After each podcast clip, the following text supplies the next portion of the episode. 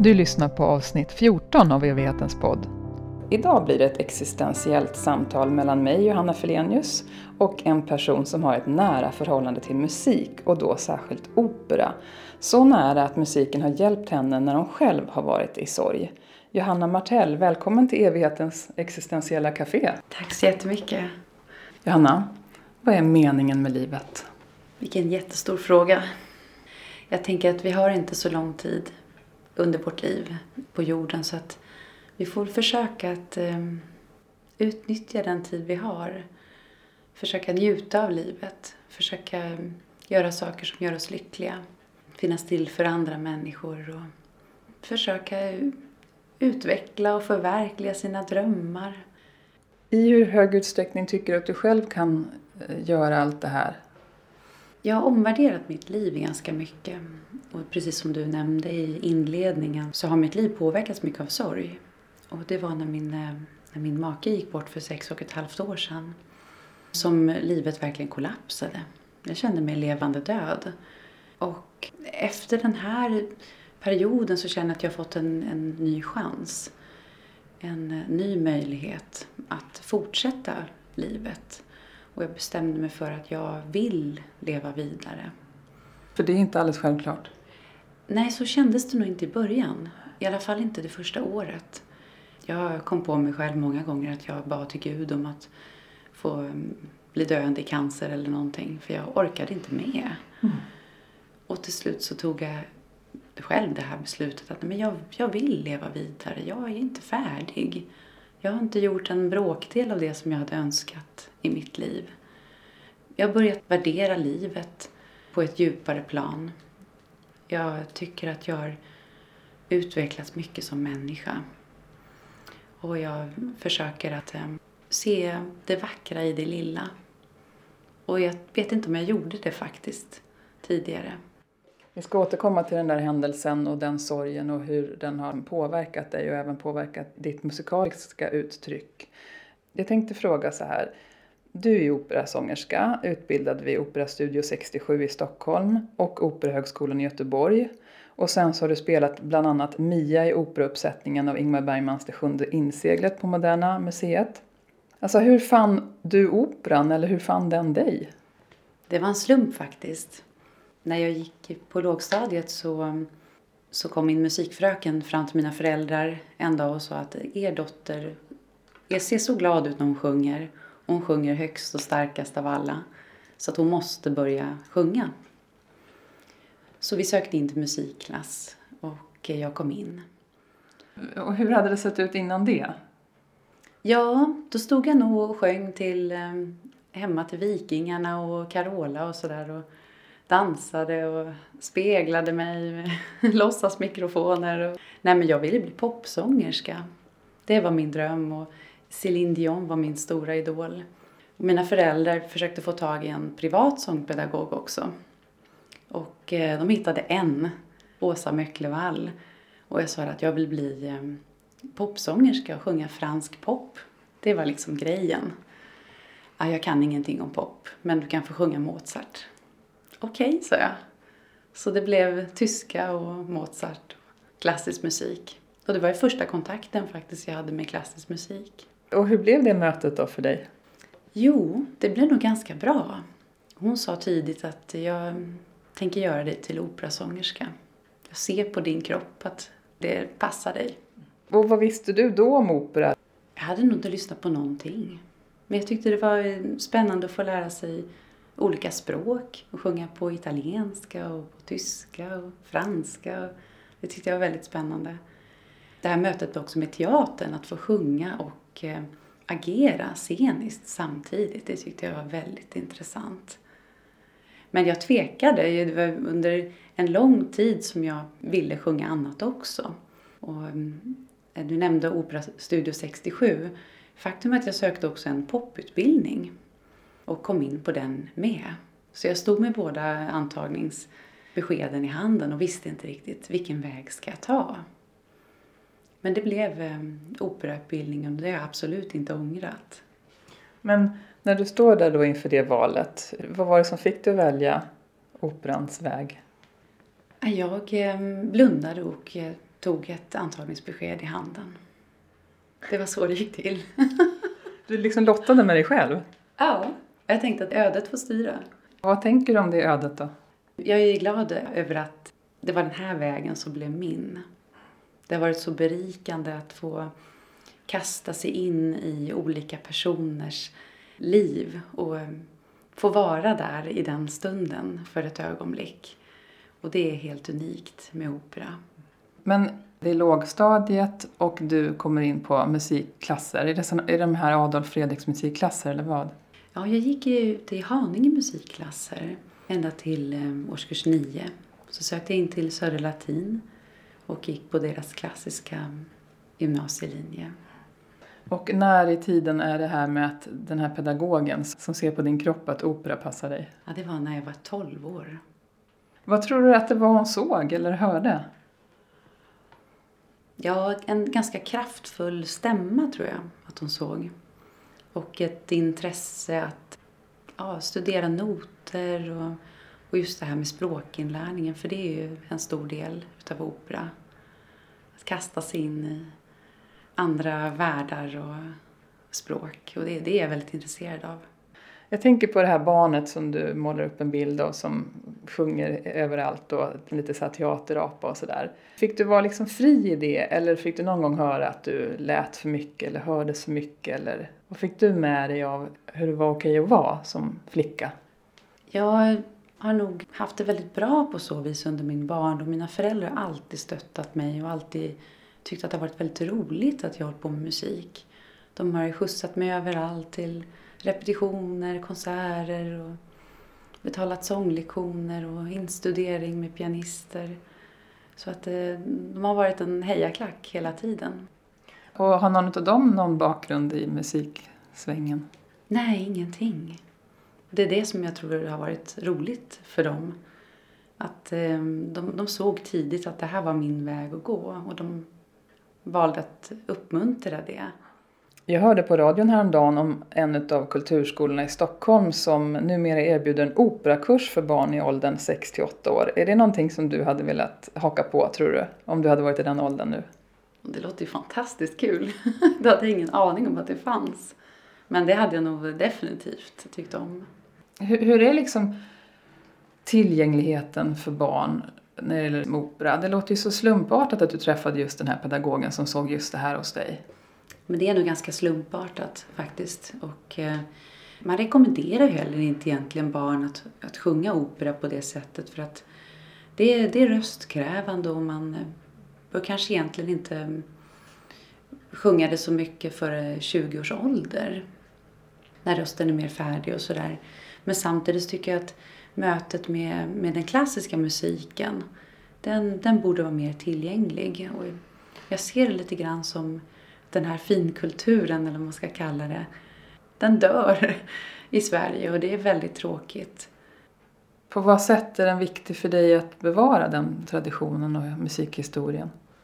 Dels så är det här enorma kulturarvet sedan många århundraden tillbaka som man gärna vill eh, fortsätta att lyfta fram i historien. Men sen är det också det är förståelse för musik på, på ett djupt plan. Jag har arbetat mycket som eh, musiklärare och sångpedagog i, i olika sammanhang med barn. Och eh, musiken som görs idag den görs oftast på dator. Man sitter och klipper och klistrar och pusslar ihop saker och ting. Och man kan bli känd för att man står och mixar musik. Och jag försöker förklara för de här barnen att om du sjunger opera till exempel så har du inga mikrofoner.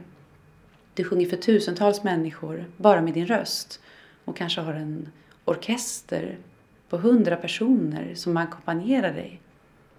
Och hur brukar det landa när de får den informationen? Jo, men de brukar bli ganska imponerade. Och att man, man kan inte förvränga rösten. Man kan inte göra någonting utan man står där rakt upp och ner och det är inte förinspelat utan det sker i stunden.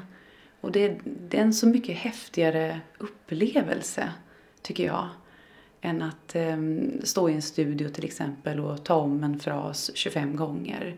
Och så läggs det på effekter och eh, man kan göra i stort sett vad som helst med en röst och få den att låta bra.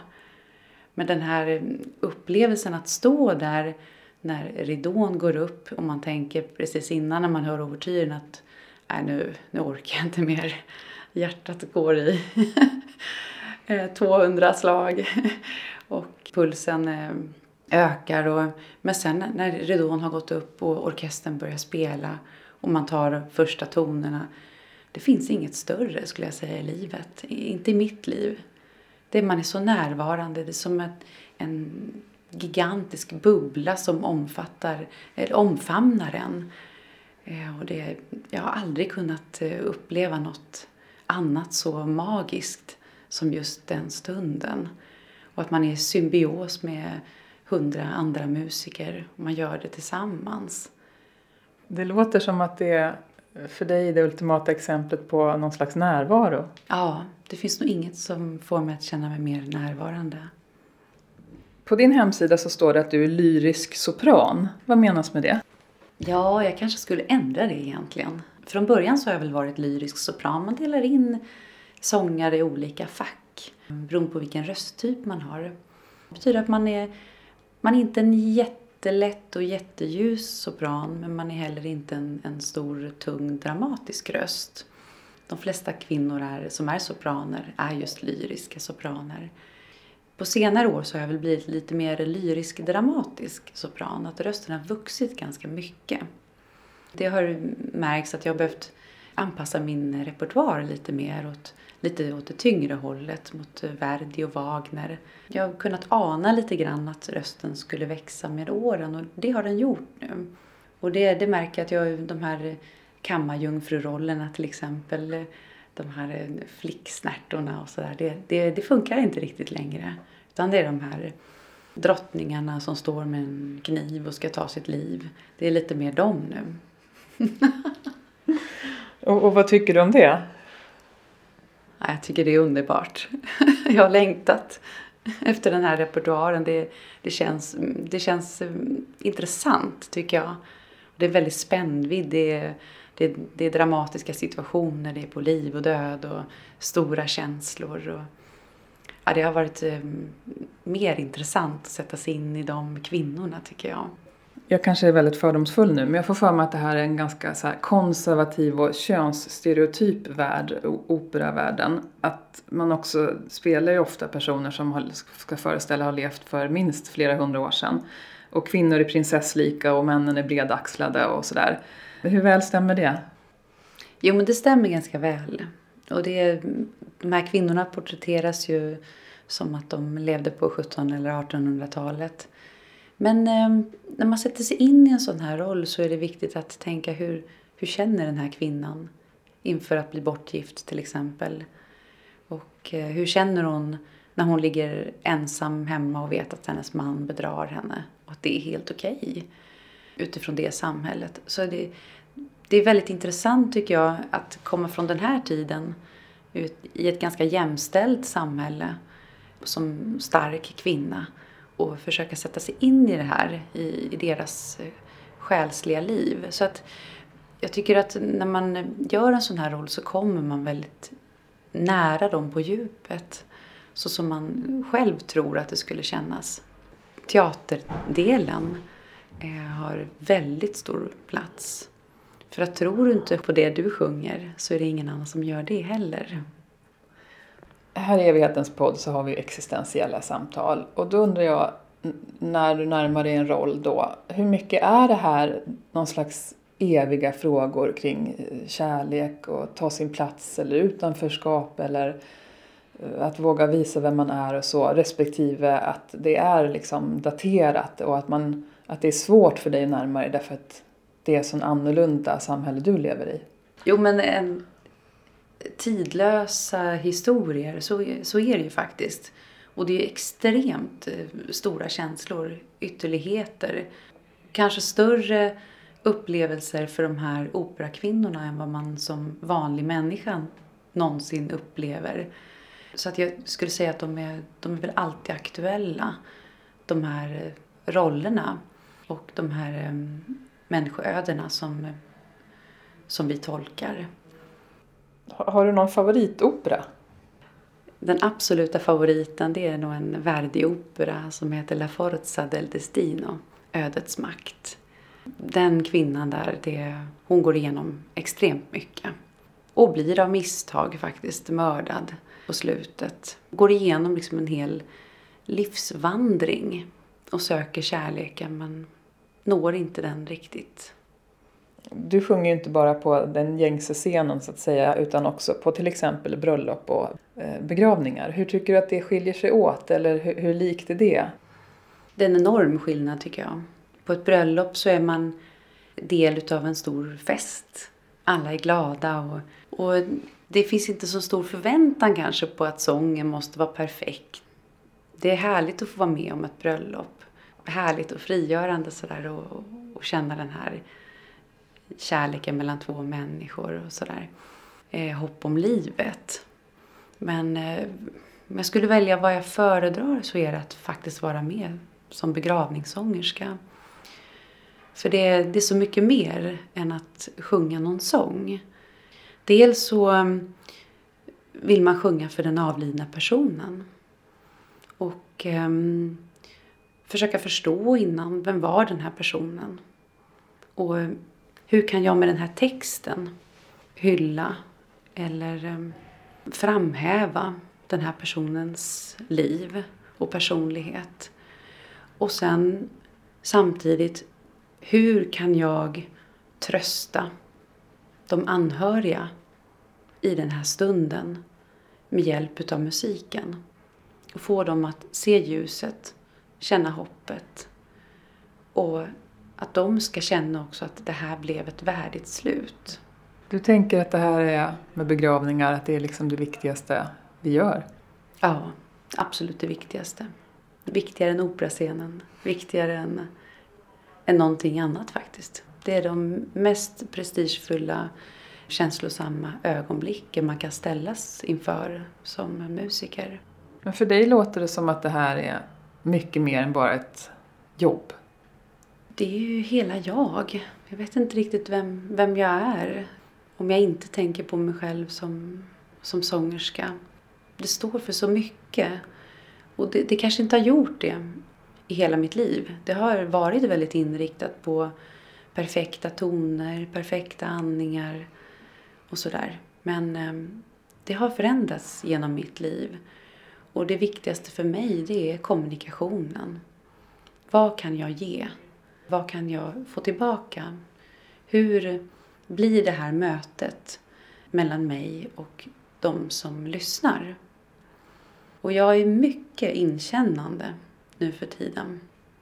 Under utbildningen får man lära sig att ja, men när du är nervös så fokusera på en punkt långt bak i lokalen och så stirrar du på den samtidigt som du sjunger. Och då stirrar man på den där punkten och försöker sjunga så perfekt man kan. Men det är inte det musik handlar om. Det handlar ju om att se människorna. Vilka reaktioner får jag? Ibland blir det helt oväntade reaktioner. Jag sjunger en, en glad kärlekssång och helt plötsligt så, så bryter någon eh, person ut i gråt. Och jag förstår direkt att den här sången betyder någonting speciellt. Och då blir det ännu viktigare för mig i den stunden när jag, när jag märker att det här är någonting viktigt och det händer här och nu. Och kanske i en sån stund när den berör på det här viset kan jag få en liten ljusare känsla? Kan jag få den här personen att känna hoppet? Att känna solljuset som faktiskt kommer in från ehm, kyrkofönstret till exempel. Och det är, en, det är en situation som bara uppstår i stunden. Och det tycker jag det är det musik handlar om. Att beröra människor. Och i och med att jag berör människor så berör de mig.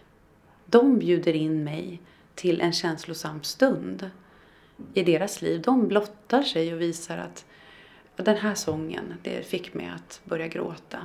Och jag får vara med om det. Och jag tycker att det, det, det är stort. Det låter som att du, kanske särskilt i begravningssammanhang då, ser det som att musiken kan ha förlösande verkan hos människor som är i sorg. Det tror jag absolut. Som när eh, sorgehus ringer och kanske bara önskar en sång så brukar jag säga att när jag ändå är där kan jag sjunga tre sånger. Av egna erfarenheter och varit med mycket också på många begravningar så, så vet jag att man vill koncentrera sig på det som prästen säger. När musiken kommer så får man en, en möjlighet att bara slappna av och känna in stunden. Och det, man behöver inte tänka på texten. Man kan bara njuta av vacker musik och få gråta till exempel. Eller bara sitta och andas. För sex och ett halvt år sedan, då du var drygt 30 år gammal och hade småbarn tillsammans med din man, så plötsligt en dag så ställdes hela ditt liv på ända. Vad var det som hände? Ja, han fick ett plötsligt hjärtstopp. Från ingenstans. Och, um, det kom som en stor chock. Jag var ute och undervisade på dagen i musik och um, han var ledig och hemma. Och vi som vanligt ringde till varandra och sådär Eh, under dagen och planerade vad vi skulle handla för mat och vi skulle mötas upp på barnens förskola, vilket vi gjorde. På den tiden hade jag inte körkort. Så min pappa bestämde sig för att hämta upp mig på jobbet och eh, följa med oss hem och ta en spontan fika. Så vi möter då, jag och min far, min man, på, på barnens förskola. Och då säger han lite sådär att ja, när jag gick upp för backen där så känns det som att jag har svalt någonting. Jaha, sa jag. Och vi tog på barnen kläder och begav oss hemåt. Så fort vi kommer innanför dörren så säger han att jag, jag måste lägga mig ner. Det känns inget bra det här. Och jag tänkte, han är väl stressad och det är mycket och med livet så där som det kan vara. Man sover inte ordentligt, man har små barn. Men sen gick det väldigt, väldigt fort. Det tog nog inte många minuter förrän jag ringde ambulans. Från början så tänkte jag att det är någon form av panikreaktion eller sådär. Men vad hände? Försvann han? Blev han medvetslös eller vad? Nej, han blev inte medvetslös. Han pratade hela tiden och höll sig för hjärtat och sa att det, det gör så ont. Jag har, har så svårt att andas. Och han låg där i, i våran säng och barnen satt i sängen och höll på att klappa på honom och förstod inte riktigt vad som hände sådär. Och han förstod nog allvaret för att efter en stund så sa han du måste ringa och skynda på ambulansen. Och jag var väl ganska lugn fortfarande och tänkte men min starke man som aldrig är sjuk. Det finns inte på, på världskartan att det ska hända honom någonting allvarligt. Men sen eh, så kom ambulansen och han hann väl säga några ord till dem. Sen fick han ett eh, epileptiskt anfall. Föll ner på golvet. Och då påbörjades hjärt och lungräddning. Och den varade så länge. Och jag eh, fick väl panik och frågade varför tar ni inte med honom in i ambulansen? Som stod precis utanför dörren. Och då förklarade någon eh, ambulansman att han är inte så stabil. Så vi kan inte förflytta honom till ambulansen. Och ambulansmännen blev så trötta av den här hjärt och lungräddningen och ringde på, på hjälp. Och eh, min far då som är sjuksköterska tog över hjärt och lungräddningen för att avlösa dem. Och eh, sen så gick det väldigt fort och polisen kom. Och, och jag hamnade i någon slags eh, chock. Så att eh, jag började prata franska med eh, polismännen. Och det gjorde jag för att jag ville försöka koda hur allvarlig situationen var för mina barn. För att de skulle inte förstå riktigt hur illa det var. Problemet var att ingen av polismännen talade franska. Så att eh, min far fick eh, ta över samtalet. Jag har själv inga minnen av det här men jag har fått det återberättat efteråt. Ja, min mamma var faktiskt eh, här i Uppsala och jobbade. Och kastades in i en taxi. Och eh, mina barn kördes av en eh, granne till mina föräldrar hem till min syster. Och jag och min far åkte till Södersjukhuset. Och chocken var total när vi kom in. Och det var ett jättestort rum och det var fullt med folk. Och jag tänkte någonstans fortfarande att med så här mycket människor mitt i Stockholm på ett stort sjukhus så kan ingenting gå fel. Så jag var ganska lugn ändå. Satt väl och eh, bad till Gud och, och tänkte att vi, vi är goda människor. Det är klart att det går bra det här. Till slut kommer en överläkare och säger att vi fortsätter så länge det går. Så länge din man har eh, syresättning i blodet. Och precis i det ögonblicket så kommer min mamma in då, från taxin. Hon är också sjuksköterska. Och hon såg den här bilden utifrån och hade inte varit med från början. Och då såg jag hennes ansikte att det här kommer inte gå. Och sen gick det väldigt fort och eh, så sa de till mig att nu stänger vi av. Jag har lite minnesbilder sådär bitvis. Framförallt har jag minnen från den här stunden. Det minns jag ganska skarpt. Och jag kommer för alltid minnas min mammas ansiktsuttryck när hon kom in. Och det var först då jag förstod att det, det var allvarligt. Du förstod att det var allvarligt men förstod du att det var kört? Nej, det gjorde jag nog inte. Inte att det, att det var helt kört. Däremot så får det såna här tankar i huvudet på mig att vi som stressar så mycket, vi som försöker göra karriärer och varför det? Han kanske hamnar i koma. Han kanske blir permanent sjuk. Och jag tänkte att jag kommer ändra om hela mitt liv. Jag kommer vårda honom. Gör vad som helst. När sjukvårdspersonalen hade stängt av respiratorn, fick det vara lugnt då? Han förflyttades till ett, till ett annat rum. Och eh, det gick ganska fort. Under den tiden så hade jag ringt till två av mina bästa vänner. Och de eh, satte sig i varsin taxi och kom dit. Så de var med mig. Och mina föräldrar var kvar. Och där fick vi vara ganska länge. Och min mamma såg till att um, vi skulle få komma dagen efter också. Så att barnen kunde få se honom. Och um, ta in vad som hade hänt. Och det gjordes fantastiskt. Det var en, eh, en diakon som ordnade det här. Så vi fick eh, var en liten kapellliknande sal. Och eh, ta jättegod tid på oss. Min syster var också där med barnen. Och vi hade med oss blommor. Barnen hade armband som de hade gjort. Och teckningar. Och vi hade som en liten minnesstund. Vi stod en ring runt om honom och fick ta avsked. Och sen så gick alla ut och då fanns det en flygel också där inne. Och en psalmbok. så jag satte mig och spelade och, och sjöng. Försökte hitta de finaste psalmerna. Det var någonting han verkligen älskade. Så var det att jag sjöng. Vad tror du att det har betytt för dig och barnen att ni fick ha den här stunden på sjukhuset? Enormt mycket. Jag fick ju möjligheten att, att vara där och se honom, ta på honom. Men mina barn var ju hemma. Och jag tror att det har varit väldigt viktigt för dem att få, få se det här konkret med sina egna ögon. När förstod du att han inte skulle komma tillbaka? När det gick så himla fort? Jag gick nog hoppades i alla fall i ett och ett halvt år att han skulle öppna dörren och komma in. Jag kunde inte ta in det. Du sjöng på din mans begravning. Vad fick dig att vilja göra det? Ja, det är många som har frågat det faktiskt. Och hur klarade du det? Det var nog den lättaste begravning som jag har sjungit på. För jag visste ju hur mycket han älskade min röst. Och det spelade ju liksom ingen roll hur det skulle gå, om jag skulle missa någon ton eller tappa något ord. Det var ju min kärlek till honom. Och det var de sångerna som han tyckte om. Det kunde ju inte gå fel. Och det var min käraste vän, konsertpianist Jakob Moskowitz som spelade flygel till. Vill du säga någonting om vad du sjöng?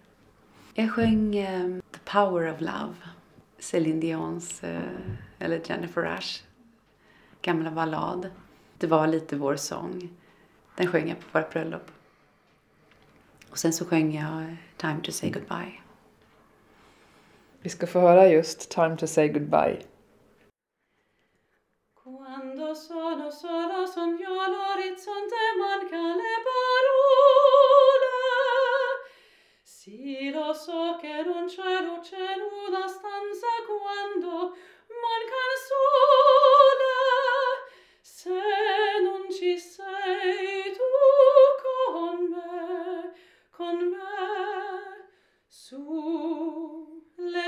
le finestre mostra il tutto il mio cuore che hai acceso chiudi dentro me la luce che hai contratto per strada. time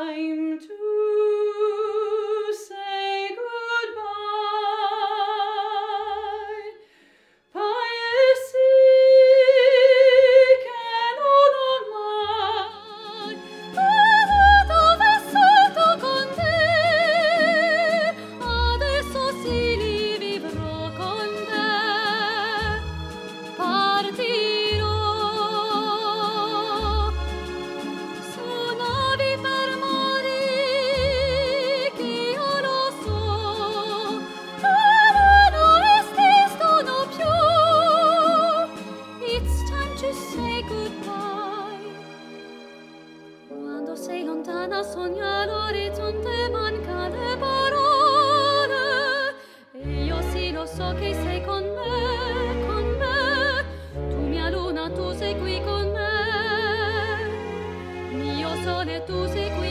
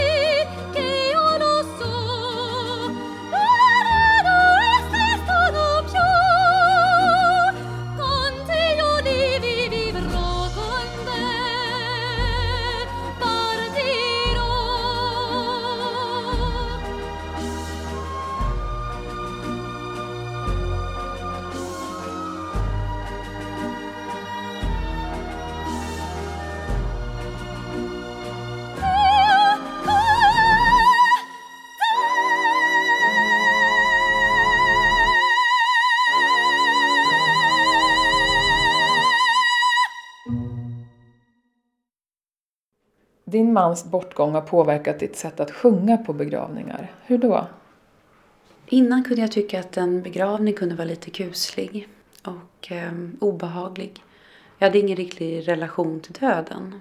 Och jag kunde bli nervös av stämningen i rummet. Av så många ledsna och förtvivlade människor. Och jag tyckte ibland att det kunde bli som en liten klump i halsen. Och det kändes väldigt viktigt att det skulle vara rätt, det skulle vara bra, det skulle vara fin sång. Och eh, jag känner naturligtvis att det är oerhört viktigt att det blir bra. Men jag ser det på ett helt annat sätt. Jag, jag är inte rädd för döden. Jag eh, har en relation med döden. Det här är livets gång. Ingen kommer undan. Och att i den stunden försöka ge något extra, ge det här vackra, hylla den här människan. Och jag känner ofta sådär när jag, när jag kommer in i kyrkan och ser kistan att okej, okay, jag, jag ska försöka göra det här så fint jag kan för dig. Och när jag har hört så mycket berättas om de här människorna från de anhöriga så känns det på ett sätt som att, att jag också är en del av den här personens liv det blev jag som fick vara med på slutet. Det känns på ett helt annat sätt skulle jag vilja säga. Det måste inte vara perfekt sång. Det viktigaste för mig är att jag är här och nu och att jag är med de anhöriga, med den avlidne, med döden kan man säga. Men hur gör du för att inte bli så berörd så att du själv typ bryter ihop och inte kan sjunga vidare? Jag blir oerhört berörd. Det blir jag verkligen. Men jag känner också någonstans att det är det här som är min roll. Att eh, vara sången. Att eh, symbolisera ljuset och hoppet. Och det får mig att eh, kunna kontrollera de känslorna. Vad har musiken betytt för dig i din egen sorg? Det var nog min terapi faktiskt. Efter den här perioden så då sjöng jag nästan varje dag med min pianist. Jag sjöng de här stora, tunga operaarierna. Sjöng och sjöng och sjöng. Och gav allt. Jag hade träningsverk i muskulaturen för att jag sjöng så mycket. Och det, det var så skönt att få ösa ur de här känslorna. Och jag kände mycket ilska. Jag kände hat mot Gud. Som jag hade suttit och ägnat de sista minuterna åt. Att be till Gud. Jag var vansinnig. Jag trodde att det var den bästa vägen. Det enda rätta att göra. Jag var så arg för att jag istället kunde suttit och hållit min mans hand. Och, och sagt några fina ord till honom. Jag var så arg för att jag hade slösat bort de här minuterna. Och det sjöng jag bort. Var är du nu i din tro? Ja, nu släpper jag en liten bomb här. Sen ett år tillbaka så studerar jag teologi faktiskt. Och eh, tänker eh, bli präst. Hur känns det? Det känns som att det var meningen på något sätt. Att jag skulle gå den här vägen. Jag hade ju gått ur kyrkan. Jag kände, jag har sjungit väldigt mycket i kyrkor och tycker att det är ett fantastiskt rum och en fantastisk atmosfär. Men efter konfirmationen och sånt där så kände jag väl inte att någon samhörighet eller tillhörighet och sådär. Så jag gick ur och tänkte nej men man kan inte vara med om man inte är troende. Jag har alltid trott på Gud och sådär men inte känt att kyrkan har varit rätt. Men eh, tack vare den här begravningen så träffade jag en fantastisk präst. Attila som numera är en eh, kollega till mig faktiskt. Som eh, ingav det här lugnet och eh, vördnaden över situationen. Och han sa till mig att vi gör det här tillsammans och det kommer bli bra. Det fick mig att söka mig till kyrkan. Och, ehm, jag var väldigt arg. Jag var hatisk. Och vid ett tillfälle så, några veckor efter att min man hade gått bort, så var jag med i en, i en tävling i Monaco. Och en stor internationell tävling. Och eh, kämpade på. Så sjöng jag en arian. Så finns det ett väldigt kraftfullt parti där den här kvinnan sjunger maledizione. Förbannelse. Jag förbannar dig. Och i den stunden kände jag sån ilska. Jag riktade det här mot Gud. Jag förbannar dig. Och hade det funnits i fysisk form så hade jag strypt dig till döds. Så arg var jag. Och när jag fortsatte med nästa sång så kände jag upplevelsen av ett starkt ljus längst bak på operascenen och jag trodde först att det var ett tecken från min man. Men jag insåg att det här är Gud. Och jag blev livrädd och tänkte att ska jag någonsin få se min man igen så måste jag vara en god människa. Så att jag hamnar på samma ställe.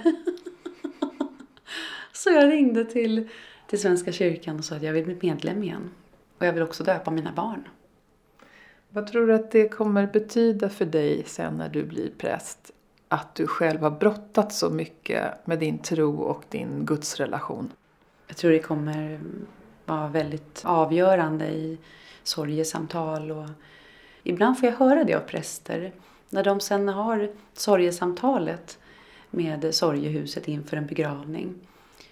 Då har det hänt att de här anhöriga har sagt det att ja, vi har ju redan pratat med sångerskan om det här.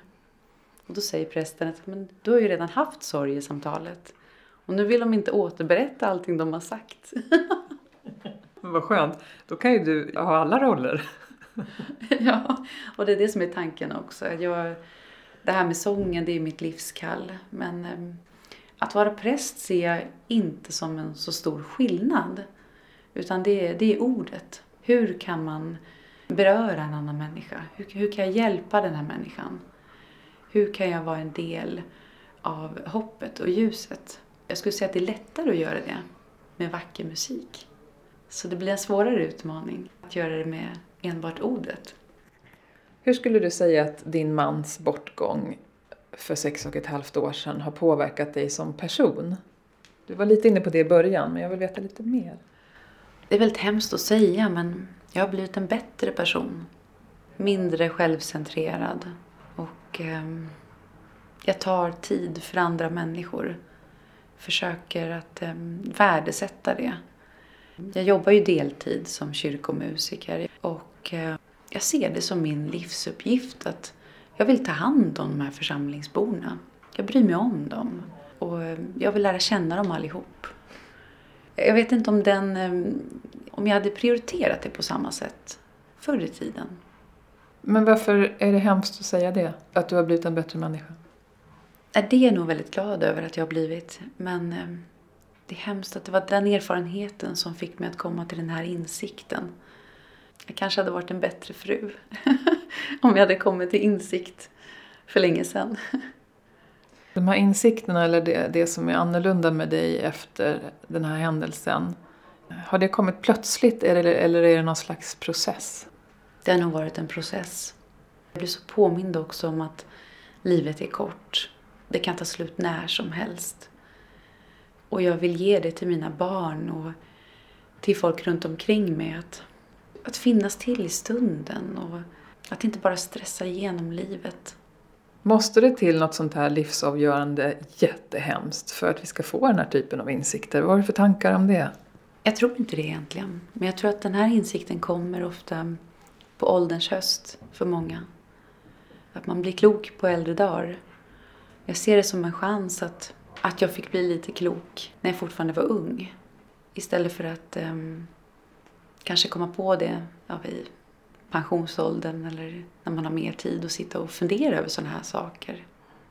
Men hur kommer det sig, tror du, att du inte har blivit bitter och bara tänkt på hur fruktansvärt orättvist det var? Jag var så väldigt bitter. Bitter och ledsen. Det var så genomträngande i hela kroppen, den här själsliga smärtan. Jag skulle säga att musiken har läkt också mycket. Jag är så glad över att ha tillgång till den här inre världen.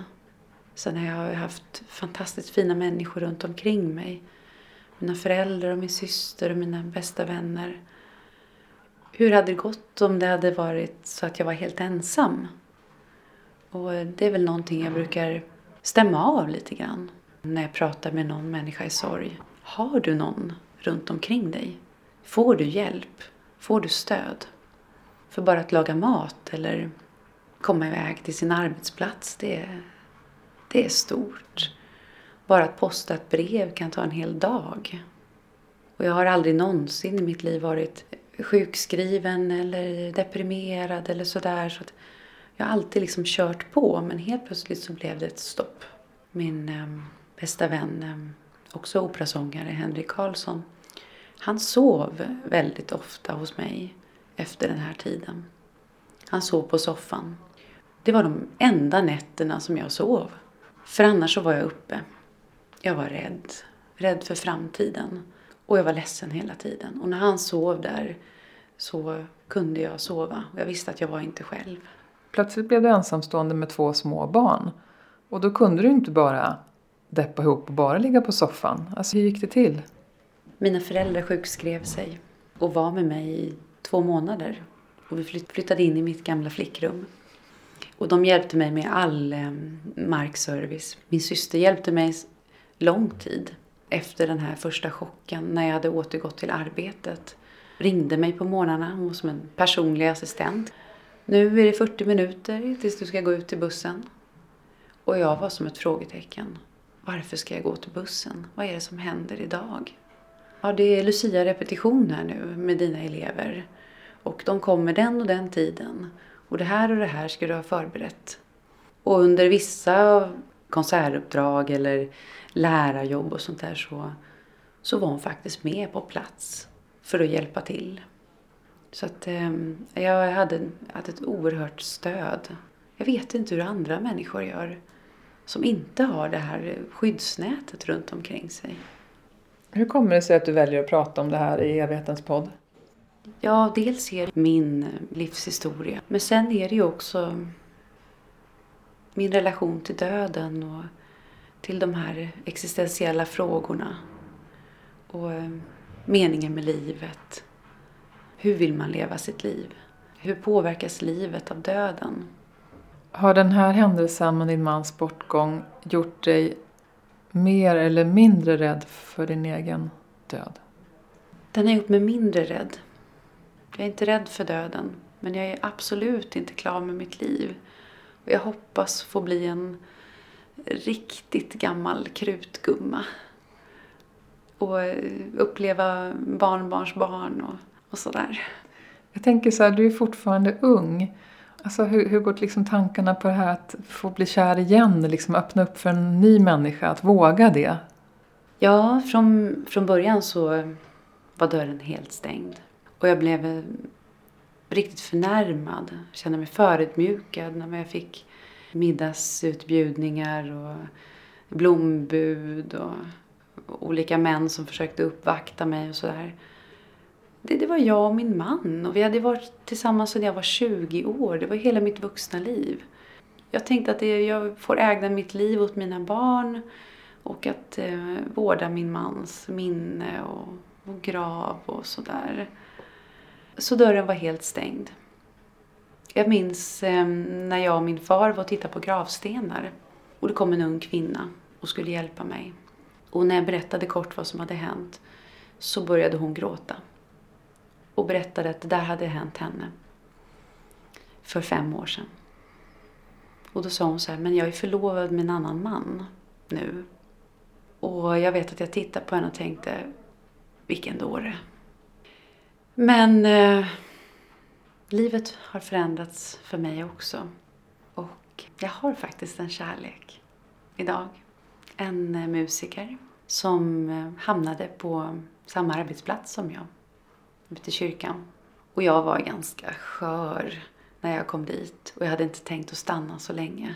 Jag lämnade en deltidstjänst som musiklärare för kyrkans skull och tänkte att det blir lite lugnare här.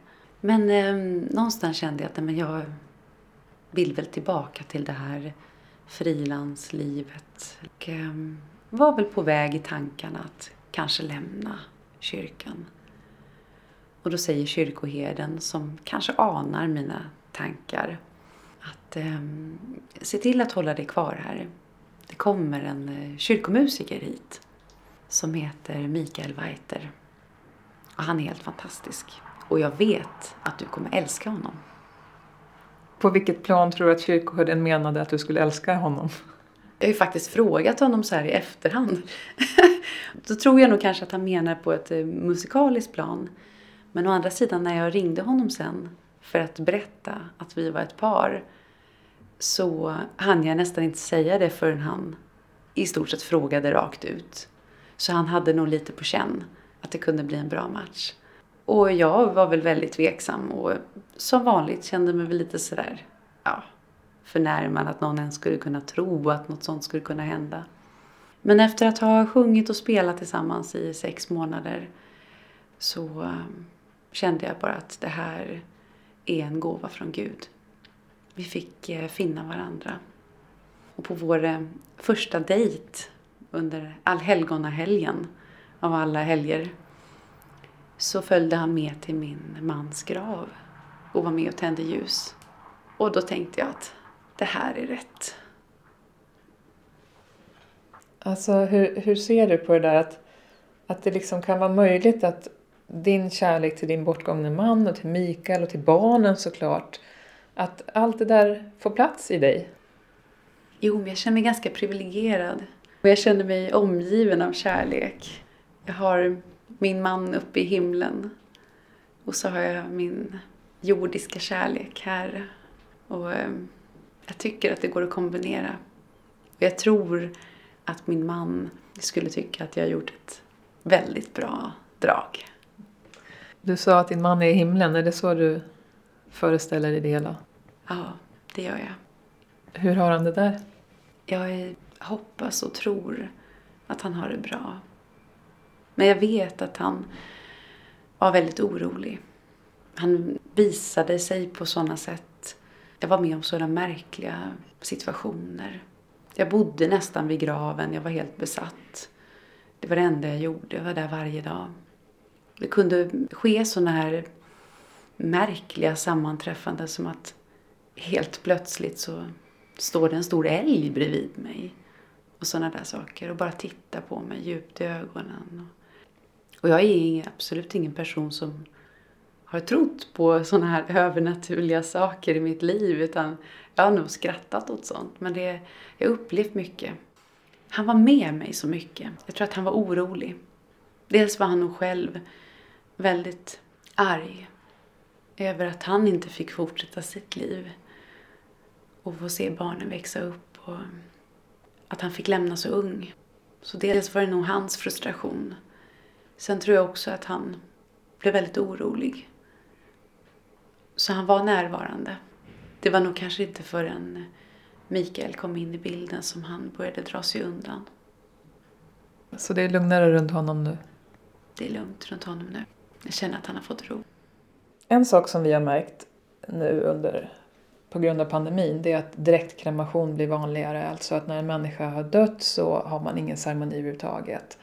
Och du har ju beskrivit hur ni fick ta avsked i lugn och ro på sjukhuset i närvaro av barnen och runt begravningen och du sjöng till och med själv och sådär. Vad tror du att det betyder för människor att få till något slags avslut? Och inte minst för om det finns barn med i bilden? Oerhört viktigt att man får ett avsked. Det är hemska tider nu. Och jag, jag lider med de anhöriga som eh, tvingas att begränsa begravningsgäster. Och det, det måste vara fruktansvärt just nu. Och eh, man inte kan ta i varandra och krama om varandra och sådär. Men eh, jag kan förstå det här direktkremationen ur ett praktiskt perspektiv. Men inte ur ett emotionellt perspektiv. Till och med på årsdagen jag fick tillåtelse att vara i kyrkan där min man begravdes. Och vi hade en eh, minnesstund med samma präst till och med. Så att det, det har varit så väldigt laddat för mig det här med avsked. Så väldigt viktigt. Att få avsluta på ett, på ett värdigt sätt. Vad tänker du att man kan göra då om det av någon, någon eller olika skäl blir direktkremation? Att det går väldigt fort. Vad kan man göra liksom i efterhand för att ändå få till ett avslut? Man kan ju samlas till exempel i, eh, i en minneslund och ha en, en liten egen ceremoni tillsammans. Som riktigt, riktigt närstående så tror jag att man kan känna väldigt stor tröst att bara sitta i en minneslund, tända ett ljus, läsa en dikt eller komma dit med en blomma. Att man får sitta och bara känna in stunden. Julen står för dörren, den ultimata familjehögtiden. Det är ett annorlunda år för oss alla. Men hur blir det för dig? För första gången någonsin i mitt liv tror jag så, så jobbar jag inte under juldagarna. I vanliga fall är jag borta så mycket i december. Det brukar vara en konsert varje dag.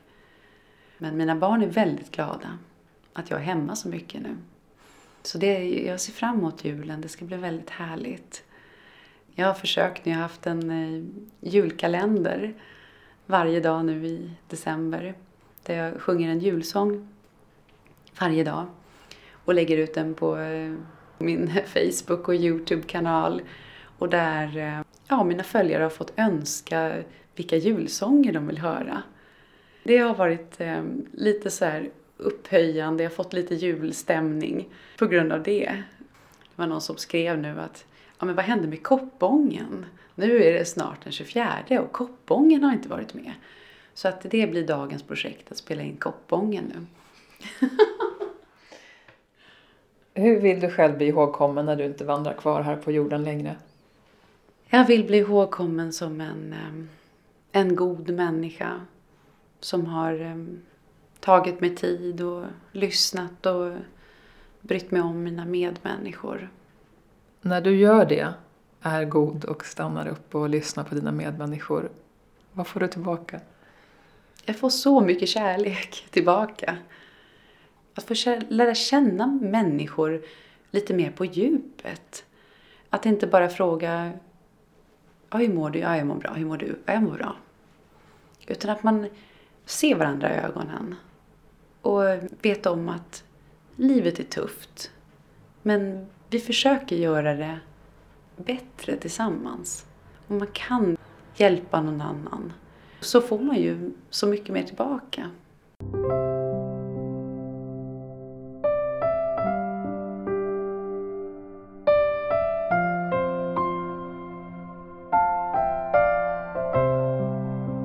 Det berättar Johanna Martell här i Evighetens podd.